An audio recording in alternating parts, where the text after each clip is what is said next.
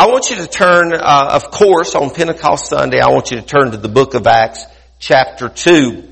And in the book of Acts, chapter 2, it's a very familiar verse of scripture that's known to us as Pentecostals.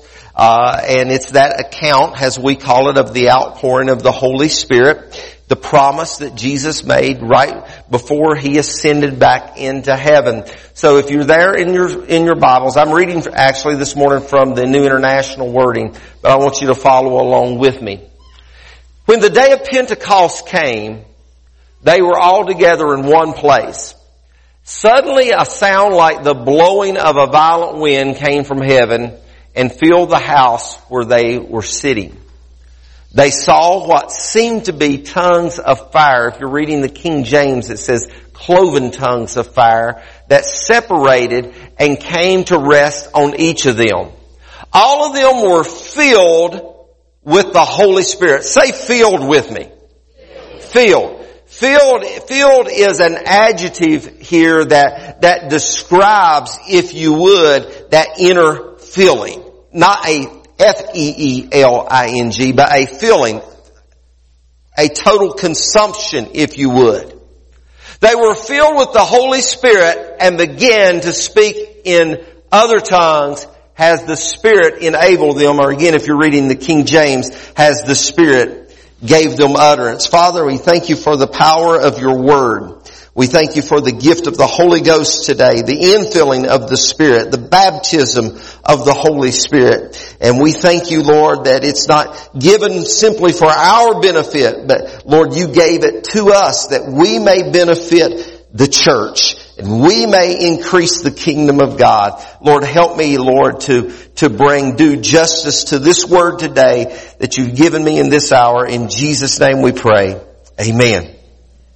So let me give you just a little bit of this background that you probably most of you already know. The day of Pentecost, Pentecost in itself means 50 days. It's now 50 days since the resurrection or what we call Easter Sunday. It occurred, the first day of Pentecost as we know it, occurred 10 days after Christ's ascension. Now the day of Pentecost was not anything new to the people. It had been in existence for generation upon generation upon generation. Pentecostal occurred on the Shavuot or the festival of weeks that occurs 50 days after the Passover. And it was the insurance that people from every nation, people from every nation would be gathering in Jerusalem. So what I want to paint to you in this portrait is that Jerusalem was a crowded place on this day. It was a place where there was, it was elbow to elbow. It was shoulder to shoulder. It was worse than Dollywood on grand opening day, okay?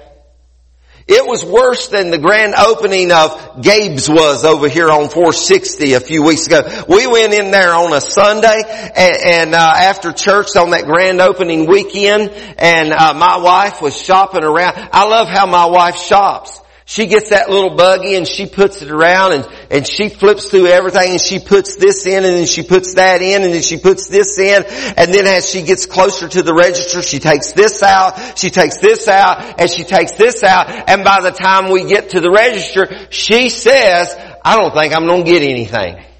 Hallelujah. Praise Jesus. But that particular day, she didn't even have to do that because the line was woven back through all of the registers and came back and went all the way back to the end of the store. It was a huge crowd, but it no way compares to the crowd that's in Jerusalem on this Pentecost Sunday. It was not a happenstance.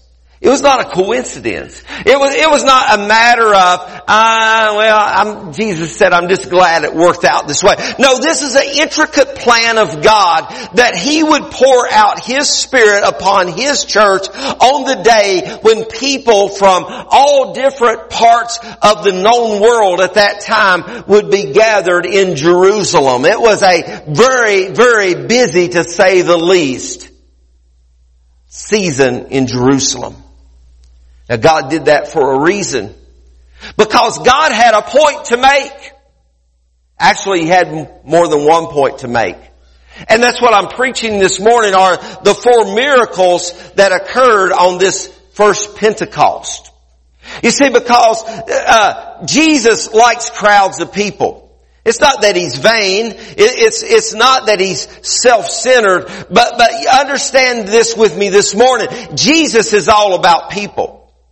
Uh, one of my, my greatest mentors, my, my friend James Bilbrey, and you hear me mention his name from time to time. And, and, and James learned me a lesson a long time ago. He taught me the lesson that you cannot really serve God unless you're serving people. You can't really love God unless you're loving people. Therefore, Jesus is all about people. Everywhere he went, he seemed to gather a crowd. Even when they were there to dispute him, he, he still gathered a crowd. And now Jesus has, Jesus has gone back to heaven just 10 days ahead of time. But he, and, and there's some concern by his followers. What, what will happen? What's going to happen? You know, nobody's ever been through any of this stuff before.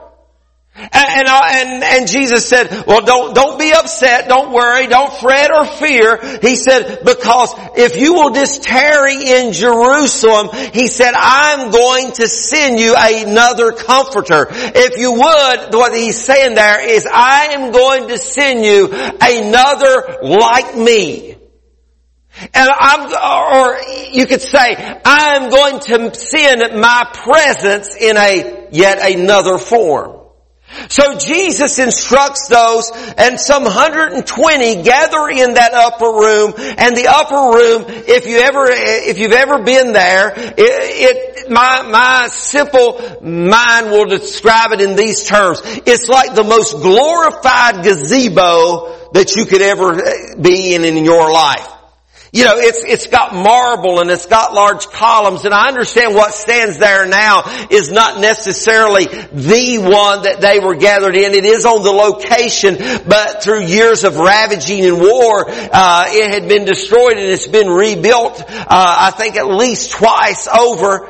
But it's like a glorified gazebo. But what is critical to it is to put 120 or so people in that place. It was very full. I want you to know that. But what is even more impressive than that is the location of the upper room. You know, when I hear upper room, my mind's sort of thinking, well, it's in the upstairs of some building. That's why you would call it an upper room. But that wasn't the case at all. It's not the case at all. It's this upper room stands on top of of a high hill in Jerusalem. And as it steps, sets upon this high hill, almost it can see, be seen from almost any, almost any vantage point. And, and whatever happens high upon that hill, even the audible sense, the noise is going to go out and cover the city of Jerusalem. Let me tell you something. What I'm saying to you is this, that the day of Pentecost was not happenstance. It was very critical it was very critical and it was, and if you would, it was very intricately planned in the plan of God that it would occur and the birth of the New Testament church would take place. Now there's four miracles that occurred on this day of Pentecost. The first miracle that occurs is the obedience to instruction.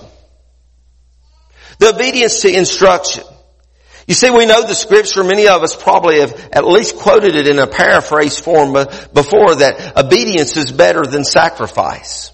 You know, the Lord speaks to us, the Lord speaks to us in, in, in many different ways, but in particular, the Lord speaks to us by His Spirit and by His Word. Let me say this to you this morning. The, the Word, the Word and the Spirit will always come into agreement. If, if, if, the, if somebody says to you, the Spirit of the Lord has spoke to me, but what they, uh, what they express as the Spirit of the Lord speaking to them is not in agreement with the Word of God, there's a good indication it was really not the Spirit of the Lord at all. Because the Spirit and the Word will come into alignment. And as they come into alignment, what, what happens is then we see the manifest presence of God. In this case, we find that the people that Jesus had, had gathered around him when on the ascension that, and he gave them instruction to tarry, to remain in Jerusalem and to stay there in one mind, in one accord, in, in that place, in that particular place, what we see is the result of an obedience to instruction. Now, as God speaks to us as New Testament saints, as New Testament Christians, and even if you're in this room this morning and you're not saved, or maybe you're watching and you're not saved, you've not committed your life to Christ, what He's calling us to do is to walk in obedience to Him, to follow Him, if you would, to be disciples, good pupils, learners of Him. So we see that it is critical that we walk in obedience to Jesus' instruction. They went went and they waited. For some of us, that's hard for us. It's hard for us to go when Jesus says go because we sort of want to go on our timing. It's hard for us to wait when Jesus says wait because we're the microwave generation. We don't like cooking stuff in the crock pot anymore. Uh, I had a friend of mine that uh, we we had uh, the hog chapter. That's the Harley owners group that Sarah and I are in. We we had a little fundraiser back in the winter, and we've got a guy in our, our in our, in our hog chapter, he likes to cook. He, in fact, he is a very good cook. He's retired military and man, he can cook up a storm. He bought him a thing called an Instapot. And he brought it over to a fundraiser that we were going to have. I should have shown a picture of this, shouldn't I? And he was showing me, he, they all call me preacher. He said, preacher, come over here. He said, you're not going to believe this. We're getting ready to start, get ready for our fundraiser. And he, he had sit there and taken the time to open all of these bags of wieners. It was a hot dog sale. And he had stuffed them in first down in that Instapot. He said, can you believe you can get 60 hot dog weenies in this Instapot? I said, wow man, that's pretty impressive. He turned that thing on. I didn't understand what an Instapot is. It's like a crock pot on steroids. It's like you crossed a crock pot and a pressure cooker. Y'all know what that is? Had that little thing vibrate on top of it. It's like you put a crock pot and a pressure cooker together. You cross them over. He put that Instapot on there. He sealed that lid down on that thing and he turned it on for 30 minutes. He said, I think they're done now. And when he started to unscrew the lid off that Instapot, there was weenies flew everywhere. Boom! You see, they built up all of this pressure. That, that thing was quick though. It did it in a hurry. You didn't have to wait on that old slow crock pot to heat up. You see, but that's the generation that we're in. We want everything and we don't want it now anymore. We want it yesterday. But Jesus said, you need to go and you need to wait. And thank God that there was that some 120 that went and they waited on the Lord. I would to God that we could come to that place where we would walk in obedience one more time and we can go when Jesus says go and we can wait when He says wait and we can do it like He says to do it. Because I think that is a critical point and that is one of the miracles that happened on Pentecost was people were willing to walk in obedience.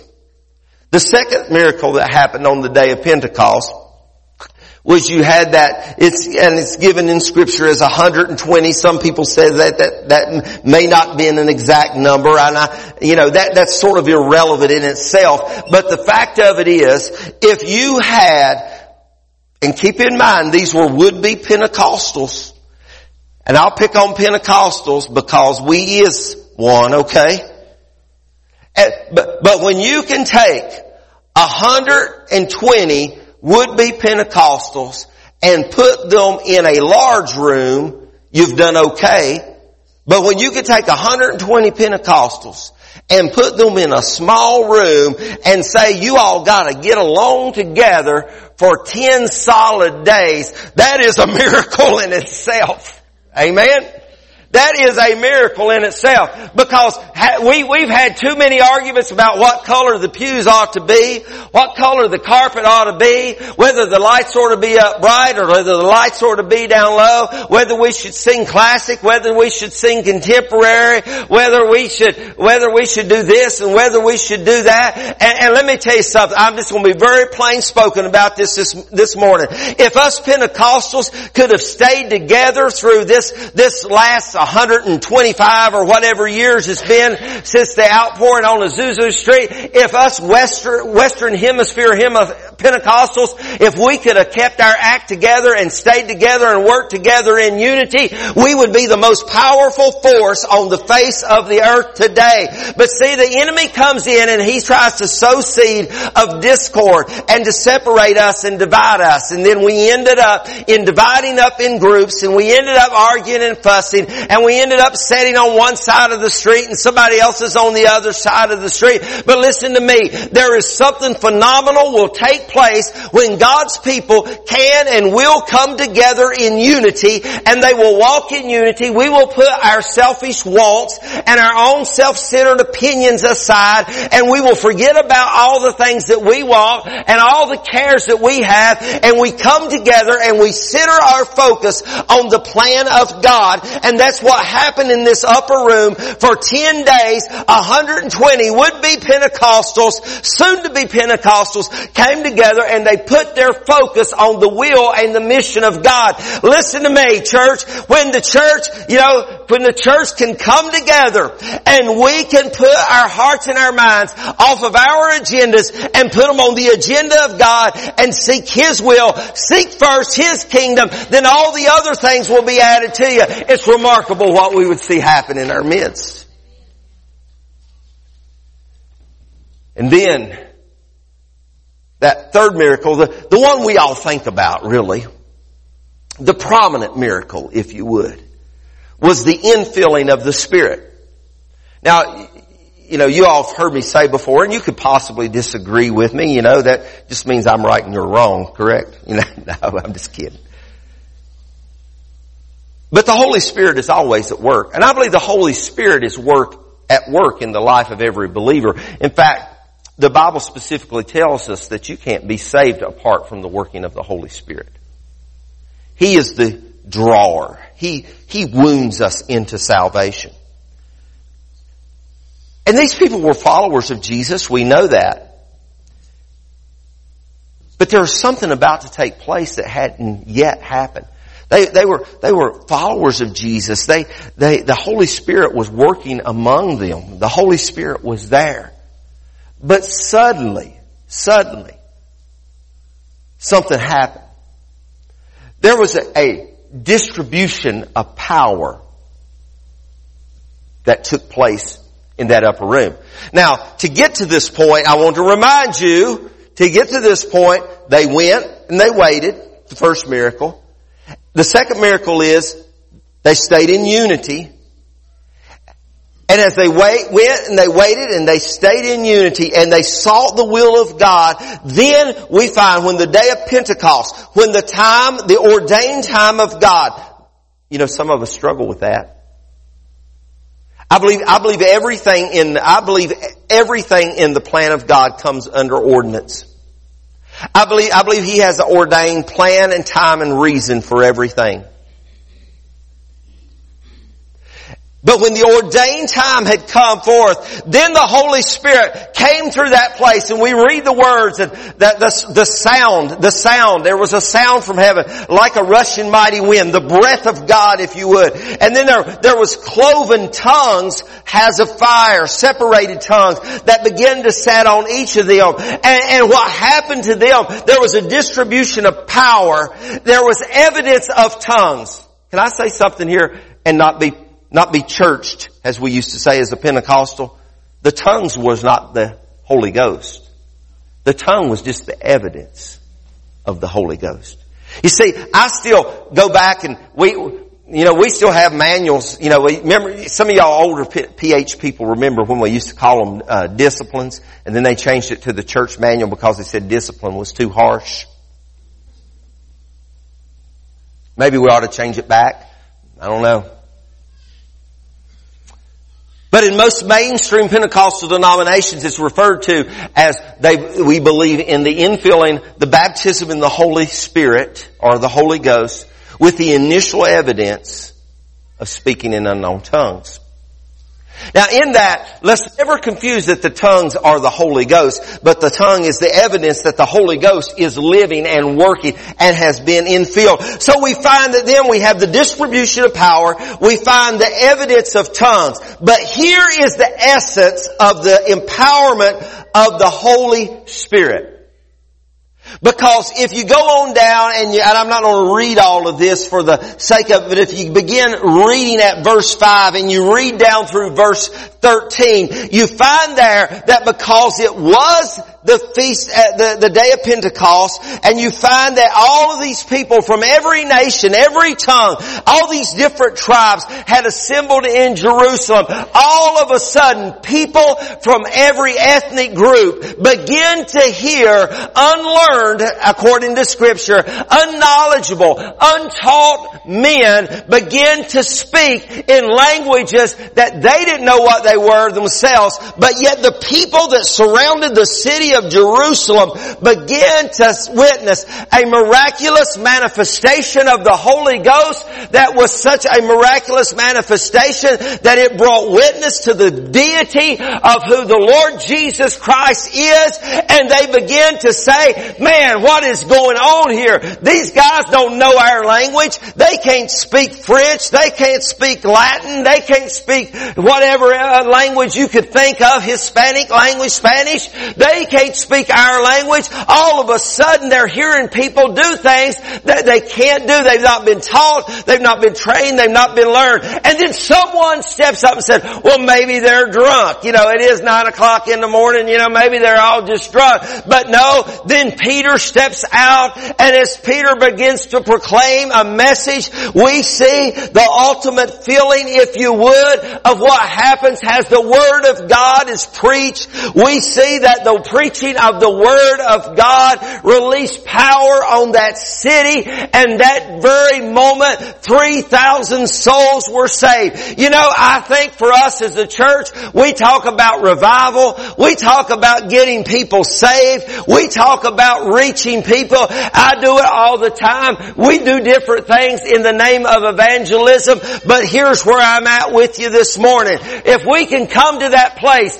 where we will walk in obedience where we will say, God, I'm going to go where you say go. I'm going to wait as long as you say wait. Lord, I need patience. Please hurry up. I'm going to serve you. I'm going to live for you. If we will come to the place where we forget about fussing and fighting, whether it's your song, my song, your pew, my pew, your carpet color, my carpet color, whether we have seven o'clock service or whether we have six o'clock service or any of those things, if we will begin to put all of those aside and we will come together in unity and we will be filled once again with the power of the Holy Ghost and let Him occupy our life and work in our life, we will find that we will be, we may be accused of being drunk men. We may be accused of being crazy. We may be accused of all kinds of different things, but praise the Lord that we can draw accusation because some of us, if we got arrested for being a Holy Ghost filled Christian,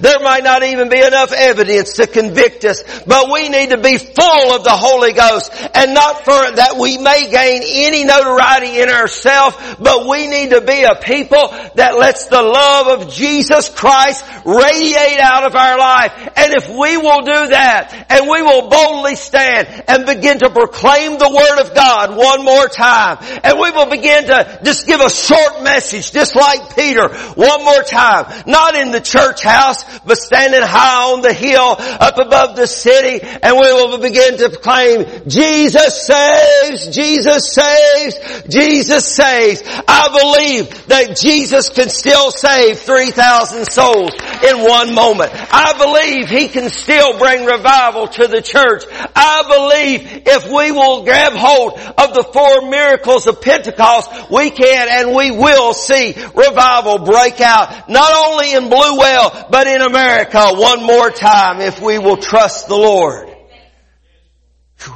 Y'all done got me sweating. And I don't sweat much. So 600 words. 600 words, the content of Peter's message. Brought, if you would, that was the first mega church by Western standards. One mess, one outpouring of the Holy Spirit, one, one message. Don't y'all wish I only had 600 words sometimes? Some of you might remember old brother Jim Hilliard. He was a, he was our conference evangelist for many, many years, a great friend of mine. Jim would preach and as Jim would preach, he'd go, John and Millie, I know remember it. Amen. Amen. We had him in revival one time and the teenagers decided they was going to count how many times he said amen. He counted, he, he said amen 275 times, I think it was, in one message. Peter spoke 600 words. 600 words with precision. But 600 words that were supported by the infilling of the Holy Spirit. You see, it's the anointing that breaks the yoke. We, we, we, as Pentecostals, we say that all the time. And that's, and I realize that's speaking of the, the anointing of the gift of Jesus Christ, the gift of sacrifice that He made for us.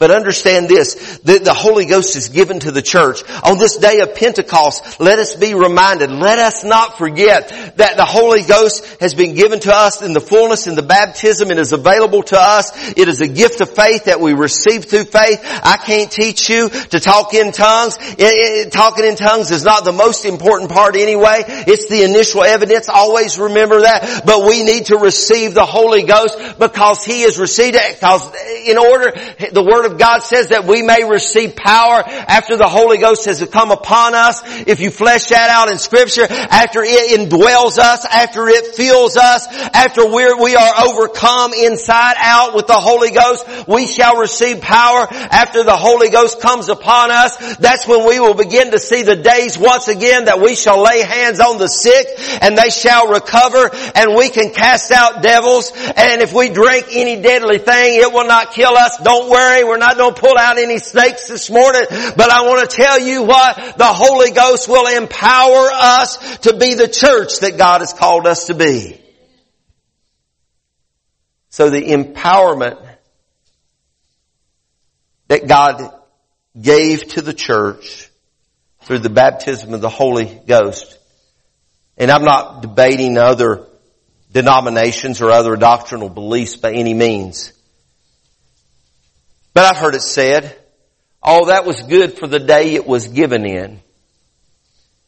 Well, as I, as I study scripture, I find that I can turn a few pages and I can find they were all filled with the Holy Ghost as they were in the beginning. They begin to speak in tongues. I find the ongoing presence of the infilling or the baptism in the Holy Spirit in scripture. I find the ongoing presence of the infilling of the Holy Ghost, the baptism. As I was a young Episcopalian that went to holiness churches when I was about 12 or 13 years old and had no clue what was going on. I thought some of them people done went crazy. See, I wasn't, I wasn't, I wasn't rocked in no, no Pentecostal cradle.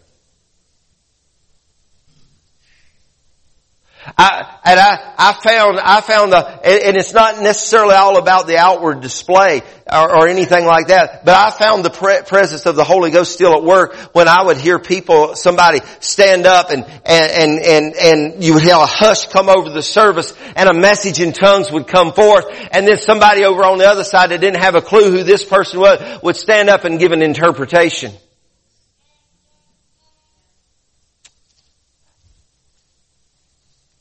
And I witnessed with my own eyes and my own ears and I, I witnessed somebody that would stand up and maybe bring a word of knowledge or a prophetic word. And, and, and then, then some, then, then sometimes quickly, but sometimes it may be a, a space of time and then you would see the word of the Lord come to pass.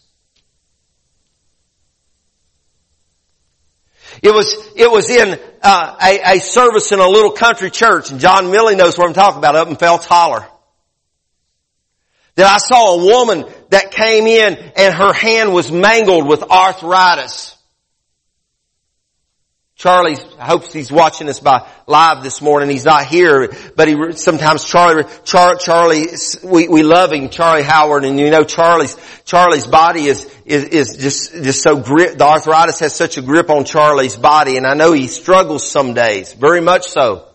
And this woman came in and her hands were twisted and mangled. And, and, and, I can remember how she, she, somebody, the preacher gave an altar call in the service that night. And, and, and this woman was unsaved and she started walking up towards the, the altar. She started walking up the aisle of that little church and, and it, the church, to the most could have maybe 75 people, if that much, if you stacked up the songbooks to settlement. And so it wasn't about the, the size of the building or anything like that, but it was about a release of faith and it was about the working of the Holy Ghost. And she began to come up that aisle and those little mangled hands and she had them up in the air like this. She was a backslidden Christian. And as she, as she started praising the Lord, walking up that short aisle of that church, by the time she got to the front of the church, I heard this with my own ears. It was an audible noise. I saw it with my own eyes. It was visually apparent. And she began to stretch out those mangled hands. You could hear the bones popping and cracking in her hands. And her little fingers began to straighten out. And by the time she got to the front of East Piney Mission, her hands were fully extended and her fingers were reached out and they weren't twisted up and mangled anymore.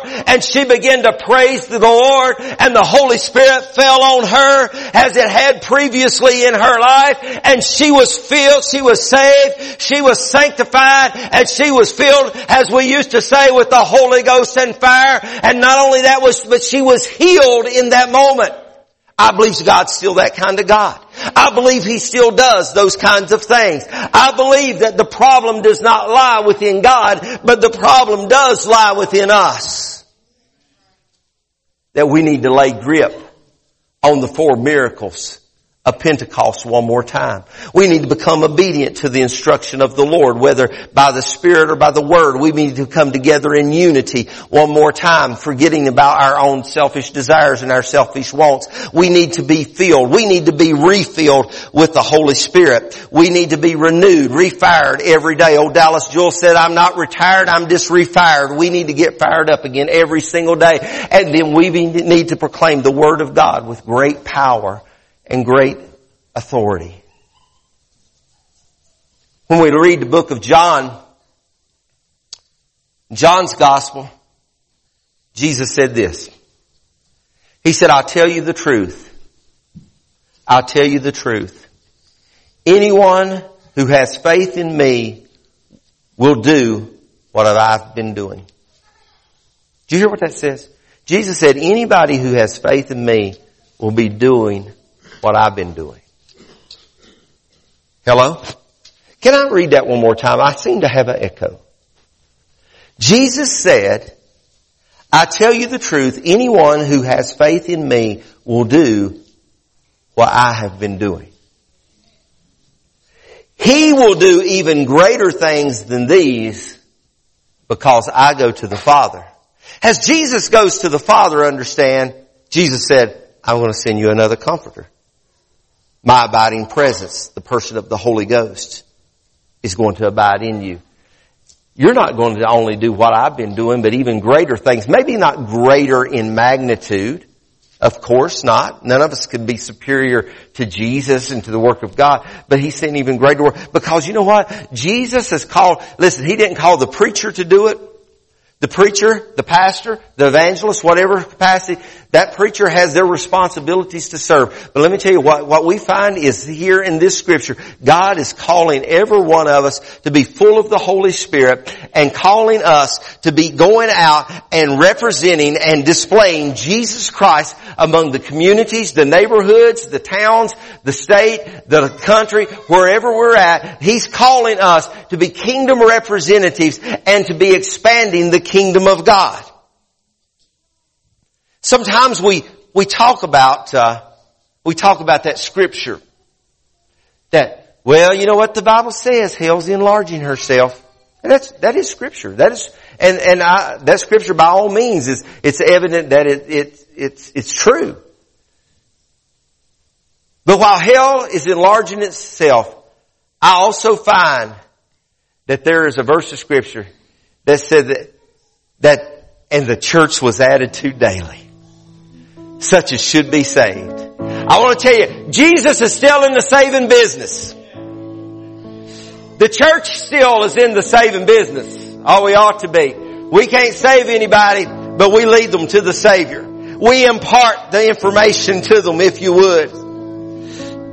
Hell may be enlarging herself, but the church is not dead. The church is still alive. The church is still empowered and on fire with the Holy Ghost. If we're not, than we need to be. Because listen, there's still work to do until I hear that trumpet sound and I come up out of the ground or till you all call. If I'm over here, I guess you'll call Jim Shires. If I'm over in Whitfield, you'll call somebody over there. But here's the thing about it is until I am called, I still have work to do in the kingdom of God. There's still souls to be saved. There's fields to be harvested. There's people that even if it takes fear fear. Jude said we'll snatch them out of the fire by fear if it's what it takes. But there are people to be reached. We still got to throw out the lifeline. It's no time to circle the wagon and batten down the hatches. But we are to be full of the Spirit of God, displaying the witness of the message of Jesus Christ. That's what Pentecost is all about.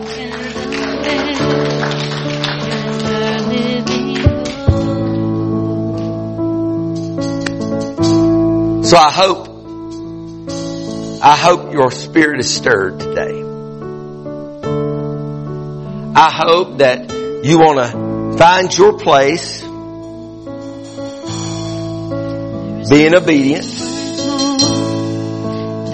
being in harmony, receiving the infilling, and preaching the gospel message. Oh, wait a minute. Let's back up to that one last one there, Reverend. I'm no preacher. Sure you are. You may, you may not ever stand behind a pulpit and you might not prepare an outline, uh, and preach a message in that capacity. But every single one of us in here have a message to preach the gospel of the Lord Jesus Christ. You may be scared of your shadow, but there's somebody you can preach that message of Jesus Christ to.